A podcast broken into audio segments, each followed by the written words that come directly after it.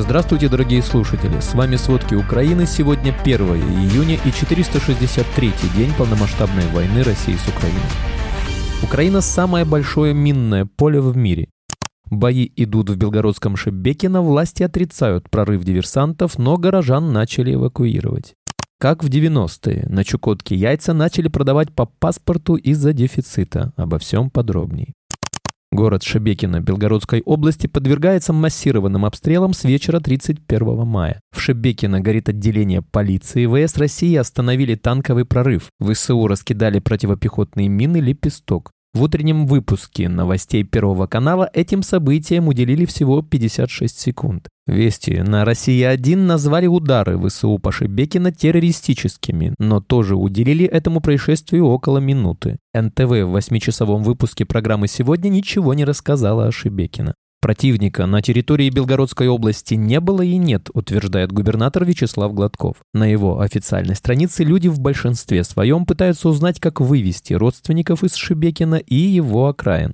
Русский добровольческий корпус утром в четверг заявил о второй фазе операции в Белгородской области. Судя по медданным, видео было записано примерно в пять утра четверга. Белгородский город Шебекино с населением в сорок тысяч жителей фактически опустел. Люди вынуждены выбираться из-под обстрелов своими силами. Власти в четверг опубликовали пять телефонов для помощи в эвакуации, но ни один из них не работает. Телефон выключен или находится вне зоны действия сети, говорит робот. Уехавшим жителям не компенсируют аренду съемного жилья, при этом не отменяя оплату за ЖКХ и не предоставляя отсрочку по кредитам. В две тысячи двадцать третьем году губернатор Гладков сообщил по меньшей мере о шести погибших и около сорока пострадавших мирных жителей Шебекинского округа. При этом в округе не введен режим ЧС. Это позволяет региональным властям не предоставлять жителям округа жилье, а также не компенсировать аренду съемных квартир в случае отъезда.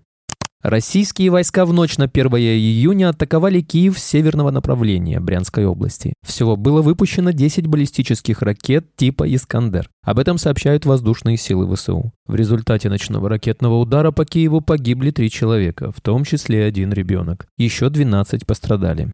Европейский Союз работает над четырехлетним планом финансирования Украины на десятки миллиардов евро. Еврокомиссию критиковали в прошлом году за бессистемную и непредсказуемую финансовую поддержку Украины. Поэтому теперь ЕС работает над предложениями для удовлетворения потребностей страны вплоть до две тысячи двадцать седьмого года. По словам источников, план еще предстоит доработать, но он обеспечит Киеву большую прозрачность и уверенность в своих финансах. Он также направлен на то, чтобы побудить других союзников, таких как США и Великобритания, предоставить аналогичные долгосрочные обязательства. Если на план согласятся все государства, члены ЕС, средства могут быть использованы для общей бюджетной поддержки Украины, а также частично направлены на неотложные потребности в восстановлении. Напомним, в этом году Украина должна получить от Евросоюза восемнадцать миллиардов евро макрофинансовой помощи. Соответствующий меморандум был подписан в январе. Кроме того, Международный валютный фонд утвердил для Украины четырехлетний пакет финансирования в размере пятнадцать целых шесть десятых миллиардов долларов. Первый транш уже получен, второй согласован.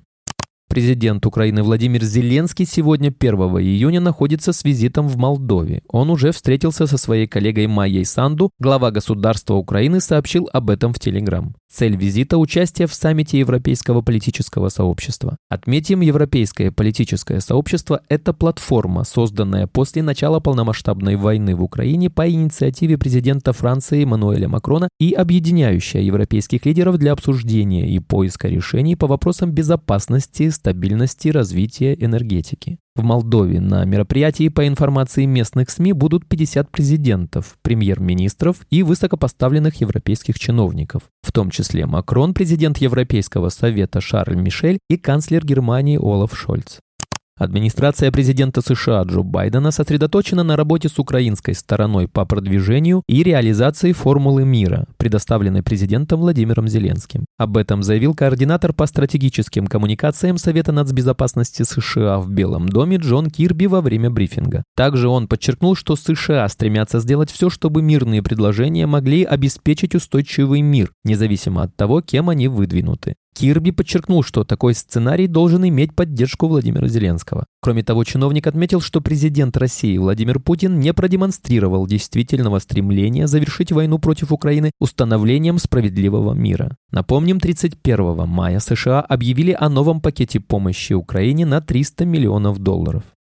В среду, тридцать первого мая, чешский сенат одобрил резолюцию о подготовке к саммиту НАТО в Вильнюсе в июле, который, среди прочего, поддержал вступление Украины в альянс в кратчайшие сроки. Инициатором резолюции является сенатор Павел Фишер, председатель Комитета по иностранным делам, обороне и безопасности. За предложение проголосовали сорок шесть из шестидесяти девяти зарегистрированных депутатов. В принятом постановлении говорится также о том, что Украина демонстрирует решимость и готовность защищать евроатлантические ценности. Следовательно, в интересах безопасности Чешской Республики является победа Украины в войне с Россией и присоединение ее к НАТО, говорится в документе, опубликованном на официальном сайте Чешского Сената. Кроме того, Чехия в координации с союзниками поддерживает обучение, предоставление оружия и другого военного оборудования для Украины.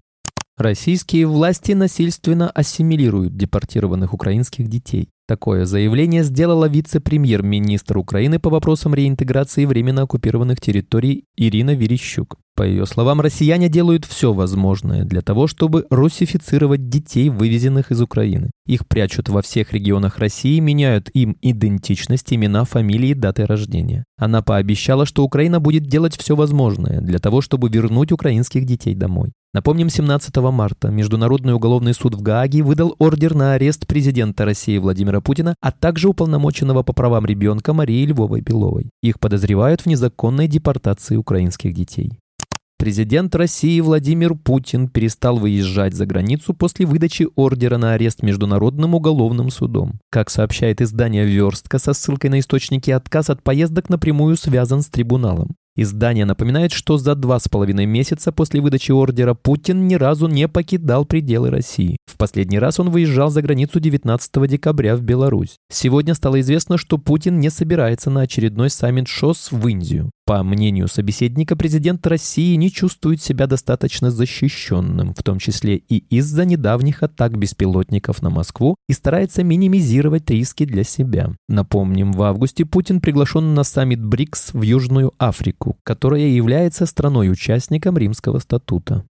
Российский президент Владимир Путин с очень большой долей вероятности находился в своей резиденции в Ново-Огарёво, когда неустановленные беспилотники атаковали Москву и Подмосковье. По данным журналистов, в тот день служба безопасности подняла Путина рано утром из-за воздушной угрозы. Из опубликованного одним из депутатов Госдумы списка следует, что российское ПВО сбило беспилотники, когда тем оставалось всего десять километров до резиденции Путина. Напомним, утром тридцатого мая несколько десятков беспилотников атаковали Москву и Подмосковье. Путин ожидаемо обвинил в этой атаке Украину и пригрозил зеркальными действиями. Однако аналитики считают, что отвечать России нечем, и поэтому Путин преуменьшил масштабы события. Украинская армия имеет право отвечать на агрессию России и наносить удары по ее территории. Об этом заявил официальный представитель правительства Германии Штефан Хебештрайт. Отвечая на вопрос журналиста об атаке дронов на Москву, он отметил, что международное право позволяет Украине бить по территории России в целях самообороны. Вместе с тем немецкие власти выступают против того, чтобы для подобных атак использовалось оружие из ФРГ. После полномасштабного российского вторжения Украина стала одним из самых больших минных полей в мире. Взрывоопасными предметами загрязнено почти сто восемьдесят тысяч квадратных километров, около трети территории. Самыми заминированными по данным гэ эс че эс являются Киевская, Сумская, Черниговская, Николаевская, Запорожская, Харьковская, Херсонская области и Донбасс. Чтобы очистить эти территории, потребуется минимум десять лет. С февраля прошлого года саперы очистили от взрывоопасных предметов восемьсот семьдесят пять целых четыре десятых квадратных километра. Было обезврежено триста девяносто четыре тысячи триста восемьдесят семь предметов, в том числе почти три тысячи авиационных бомб. Напомним, по оценке Всемирного банка, разминирование Украины обойдется в тридцать семь целых четыре десятых миллиарда долларов. Потребности только на текущий год достигают более триста девяносто семь миллионов долларов.